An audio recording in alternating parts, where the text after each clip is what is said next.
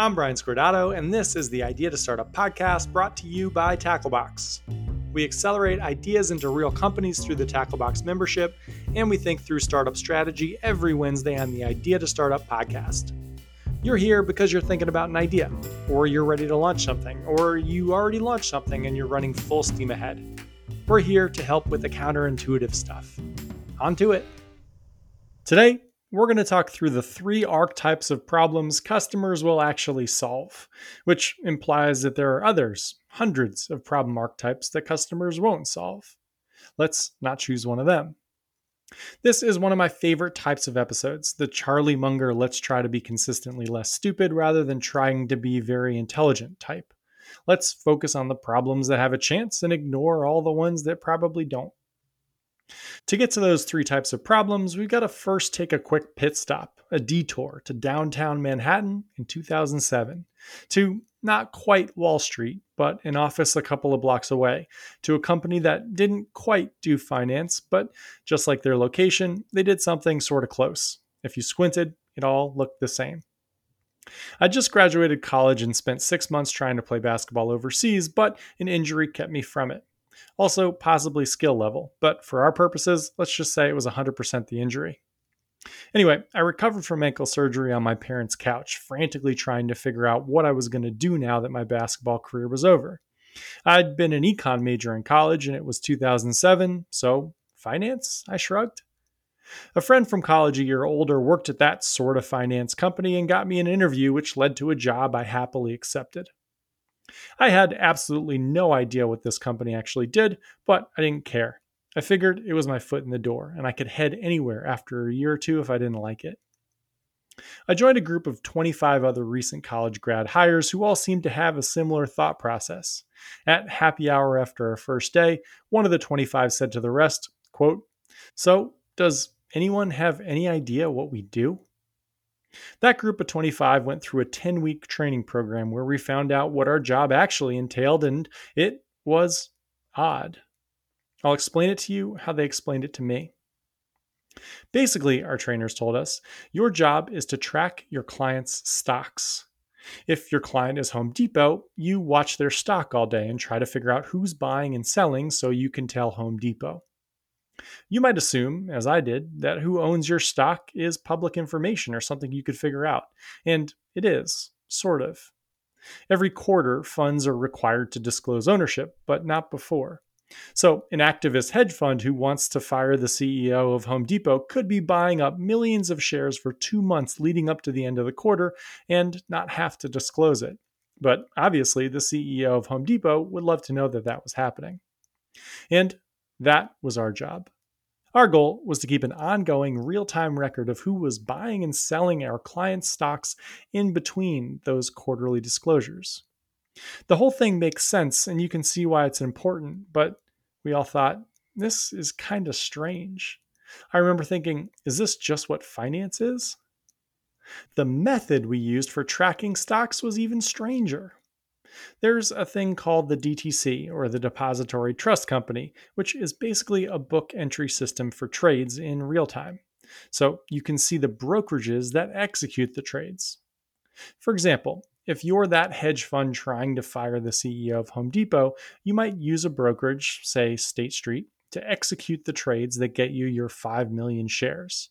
That happens in real time, and we could see that. So on the day of the trade, the DTC might say 400,000 shares purchased by State Street, but it doesn't say who those shares were purchased on behalf of. Our job was to put together the puzzle, to figure out who it was that was behind the 400,000 shares bought.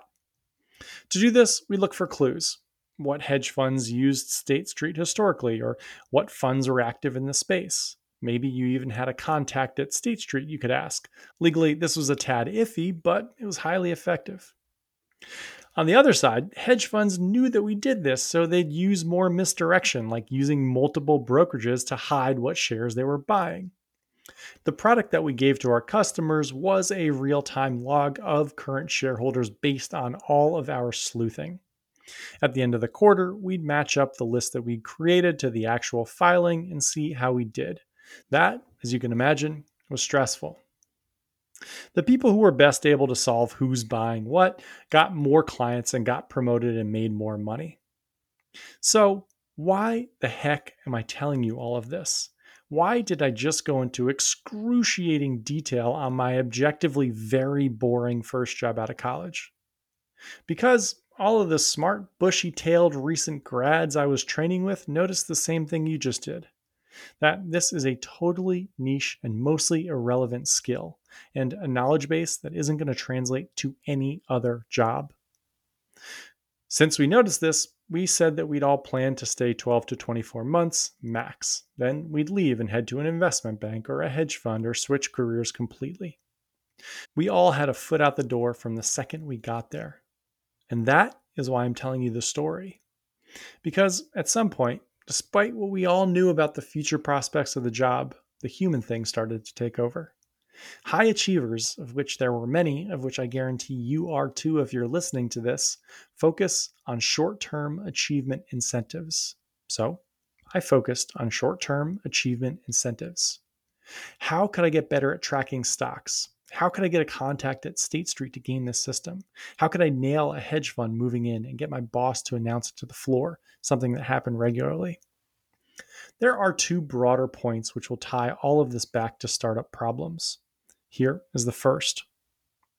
I remember one day telling my dad that I'd absolutely nailed a hedge fund trying to get into Abercrombie and Fitch by knowing they'd used a similar strategy a few months earlier, and he said that was great and that he was happy I was doing well, but to quote, be careful about what I was getting good at. You could be using this time to get good at anything, he said. Make sure it's something you'll be happy in 10 years you actually got good at. And that is the first broader point. Lots of people are spending lots of time getting really good at things that don't matter. Or, better put, they're getting good at things that don't lead them to a place they would have chosen in a vacuum. And that all comes back to short term incentives, one of our favorite things as humans. Another famous Charlie Munger quote works here. Never ever think about something else when you should be thinking about the power of incentives. Short term achievement incentives urged me to focus on how to better predict hedge fund moves without ever asking the bigger question What happens if I get really good at predicting hedge fund moves? What does that mean? If I get more and more clients, what does my life look like? In 10 years, where will I be? Nat Eliason mentions this in a post I'll link to in the show notes. He talks about how writing good blog posts and tweets is a skill people can get great at, and it's something that's easy to focus on and improve because of the short feedback loops. But if you want to, say, write a book, that is a different skill. And writing lots of tweets and blog posts is not going to lead you directly to a book. It'll lead you to being good at tweets and blog posts, and maybe you can convince yourself that in some roundabout way it'll get you to a book, but you're doing hoops to avoid doing the thing that'll get you where you actually want to be. This leads us to the second part of why I told you the story. Lots of people make bad early decisions and then try to salvage them with good decisions later on. And this usually doesn't work. This is a thought I first heard from James Clear. He follows it with these three examples. It's hard to have a best selling book with an unpopular topic. It's hard to have a happy marriage with an unhappy person. And it's hard to make money in real estate if you overpay in the beginning. For me, it would have been really hard to have a career I enjoyed and excelled at if I spent years learning skills that wouldn't contribute to a job I enjoyed. The entrepreneur version of this is what we're after today.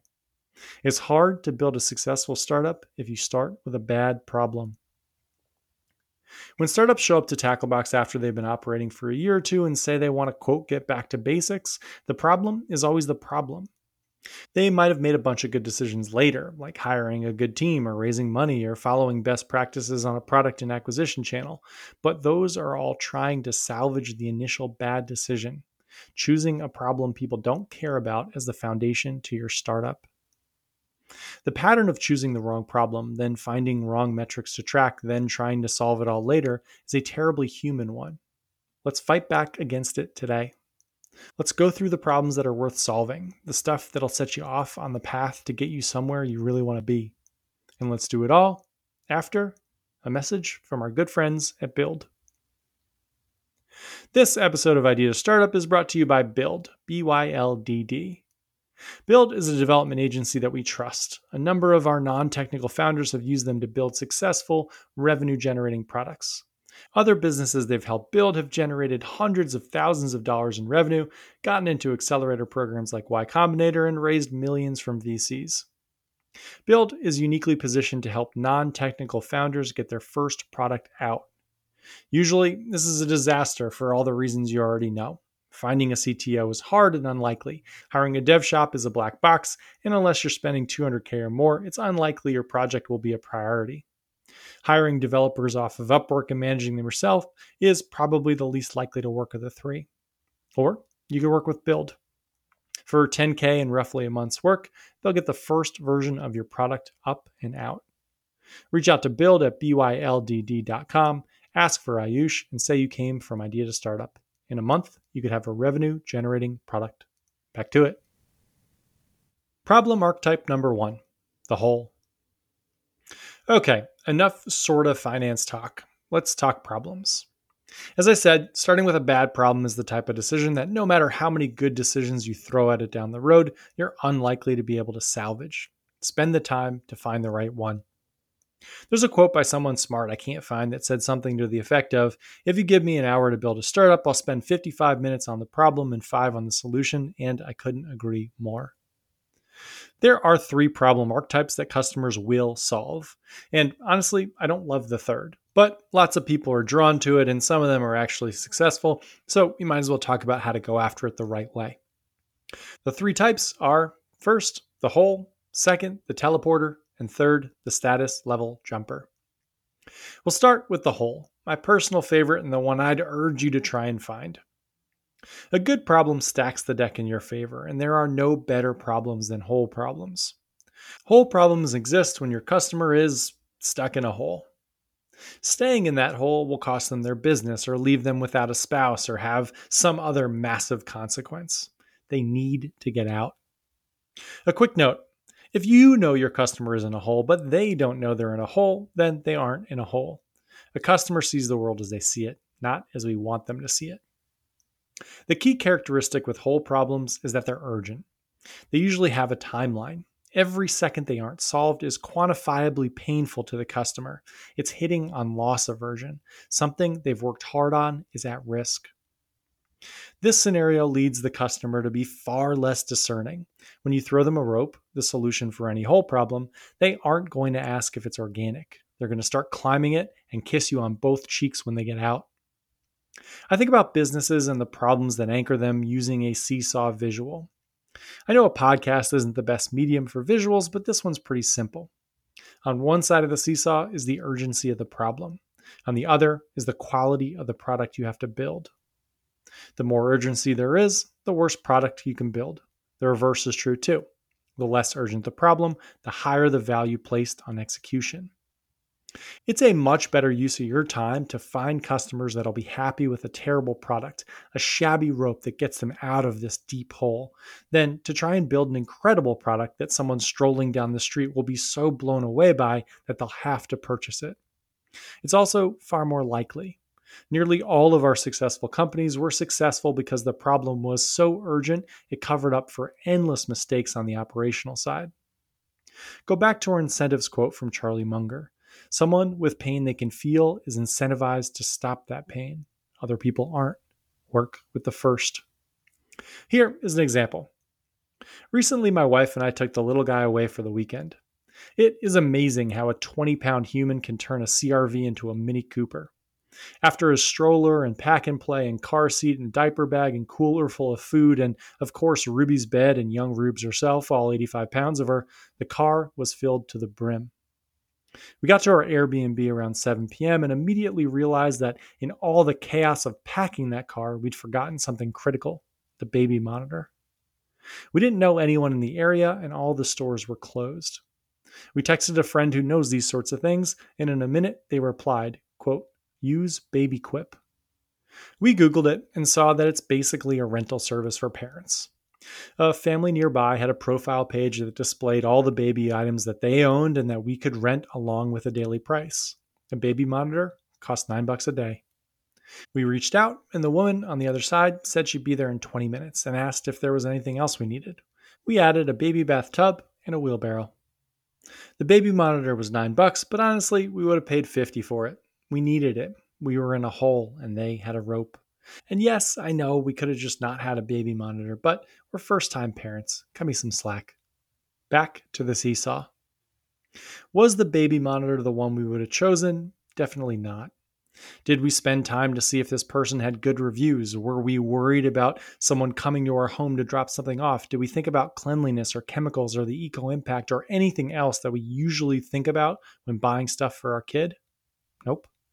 We didn't care if the rope was organic. We needed to get out of the hole. Baby Quip itself isn't objectively great. It's buggy, the communication tool is a bit weird, it's hard to search, and they take a pretty big cut. And I don't care because, again, the hole. Urgent problems are a giant eraser. They get rid of product mistakes, marketing mistakes, even pricing and team mistakes. If you solve an urgent problem, you'll give yourself slack on every other business function. The last and maybe best part about solving a hole problem is that you build an enormous amount of trust with the customer. So, last week when we flew out to Florida and brought the little man, we started by reaching out over BabyQuip to a family near where we were staying and rented the works, everything we need. And every time we travel from here on out, I'm sure we'll do the same. Looking for a hole as a wedge problem, we talked about last week, is a great way to build a business. It can be a moat. I feel an emotional tie to BabyQuip. Finding hole problems is tricky since obviously they're liquid gold to entrepreneurs. The key, as always, is narrowing in on customer, getting more specific on the exact moment in time a customer feels the pain, adding qualifiers to your persona until you get to a place that's too specific for bigger companies to target. Then expanding in concentric circles as you nail each slightly less urgent moment. Problem archetype number two the teleporter. The teleporter problem is all about commitment and process. In this case, you identify a process your customer is committed to and remove the hardest, most painful step. You teleport them past the thing they hate doing, the thing they dread. This requires you to know the customer and their process like the back of your hand, better than anyone else. We got pitched by a founder the other day with a classic teleporter business. He'd been in the real estate world for a while, helping people sell homes, and he'd noticed a specific type of customer with a problem. This customer owned a house they wanted to sell, but the house needed a fair amount of work. Usually things like basic repairs, updates to the kitchen or the HVAC system, maybe a paved driveway, that sort of thing. He knew exactly how much these sorts of repairs would boost the value of the house, and he had all the connections to get them done. So, his business idea is to give you an offer for your house as is. Then he does the repairs and sells it. The step of repair and update, something that's painful, foreign, time consuming, and opaque to the customer, is taken out of their selling process. As he started offering the service, he realized the customers who got disproportionate value were the ones who'd recently lost a parent and were trying to sell that house. So he began offering a service to itemize and box everything in the home and move it to storage as well. This gives us an important lesson I haven't mentioned yet. As always, the magic happens later.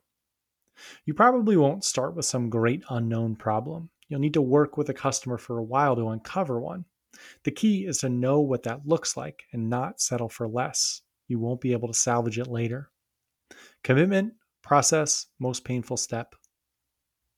Finding teleporter problems is usually an exercise in domain expertise. You need to understand the process better than anyone else, which usually means you'll need to have lived it. The shortcut here is ethnographic research. Convince a customer you're interested in helping to let you shadow them for a week. You're almost certain to find some teleporter problems. Problem archetype number three the status level jump. The last archetype is a lot more flimsy in my mind, but it can work.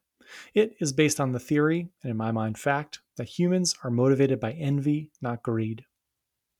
Your job is to understand who your customer currently compares themselves to and what would make them feel like they were better than those people. Ideally, it helps your customer jump to a new group of people. This may sound ugly, but it's how humans gauge success. how we're doing relative to the peer group we currently see ourselves with and relative to the peer group we'd eventually like to be a part of. One of my first businesses was a status jump business, although at the time I didn't realize it. While I was working in that sort of finance job, I decided to make a little extra money on weekends giving basketball lessons on the Upper East Side. My pitch was that I would help kids who wanted to eventually play college basketball. I'd done it, and I could help them do it too. The kids I taught were 10 years old, so they had a little bit of a ways to go. But I thought that was my best differentiating pitch, so I went with it. Plus, it let me charge a few hundred dollars an hour because I said if I was able to get your kid a scholarship, it would save you 400,000 bucks. So, 300 an hour was nothing. I couldn't believe I got customers, but now I know why. I helped parents jump status levels. I'd coach the kids one on one right next to the group lessons that were happening at the basket next to me for far cheaper. I gave parents a way to show that they cared more about their kid, or that their kid was talented, or that their kid's goal was to play college, which was different than everyone else's. This let them leave the status level of the other parents. It gave them a scoreboard. I even held tryouts for the honor of doing my silly dribbling drills to add a little bit more exclusivity, and people actually showed up. Status jumps are tricky. You need to deeply understand your customer's job to be done and realize that you are solving a problem with moving goalposts. People were interested in my basketball lessons for a few weeks until they weren't. The goal of any business is to make your customer successful. And with this sort of problem, that can be tricky because of how emotional success actually is and how many other variables there are. It can work, but try it at your own peril. The end. There are lots of things you can do with your life. If you're listening to this podcast, I'd assume that one of those things, probably one of the big ones, is to start and build your own successful company. To improve the odds, I do two things. First, recognize what it is you're getting good at and make sure it translates to the type of life you want to live eventually and the type of business you want to start. Most people never do that. And it's a conscious choice what you do each day, but it can easily be torpedoed by achievement incentives that you don't even recognize. If my dad hadn't forced some perspective, I might still be tracking stocks 17 years later. Second, when you pick a startup to go after, remember that a bad decision early might not be able to be salvaged by good decisions late. The problem you pick is that decision that matters. The only types of problems people solve are the ones that are painful, urgent, frequent, growing, and expensive. Problems they know about, problems they talk about. If that is not the type of problem you're solving, keep thrashing around in the space until you get to one. And as always, it's unlikely you'll start with the great problem. Start where you start, but it is important you realize you need to get yourself to a great one to be successful. Hole problems are the holy grail. Throw people a rope. Teleporter problems are close behind. Help people skip the hardest step of something they absolutely have to do. And status problems, those aren't for the faint of heart, but they can work. Most other problems don't matter, and no one solves problems that don't matter. A great problem makes everything else significantly easier, so don't settle. This was the Idea to Startup podcast brought to you by Tacklebox. If you got a startup idea and a full time job, head to Get Tacklebox and apply. We'll get back to you in 72 hours and can be working on your idea by the weekend. Have a great week.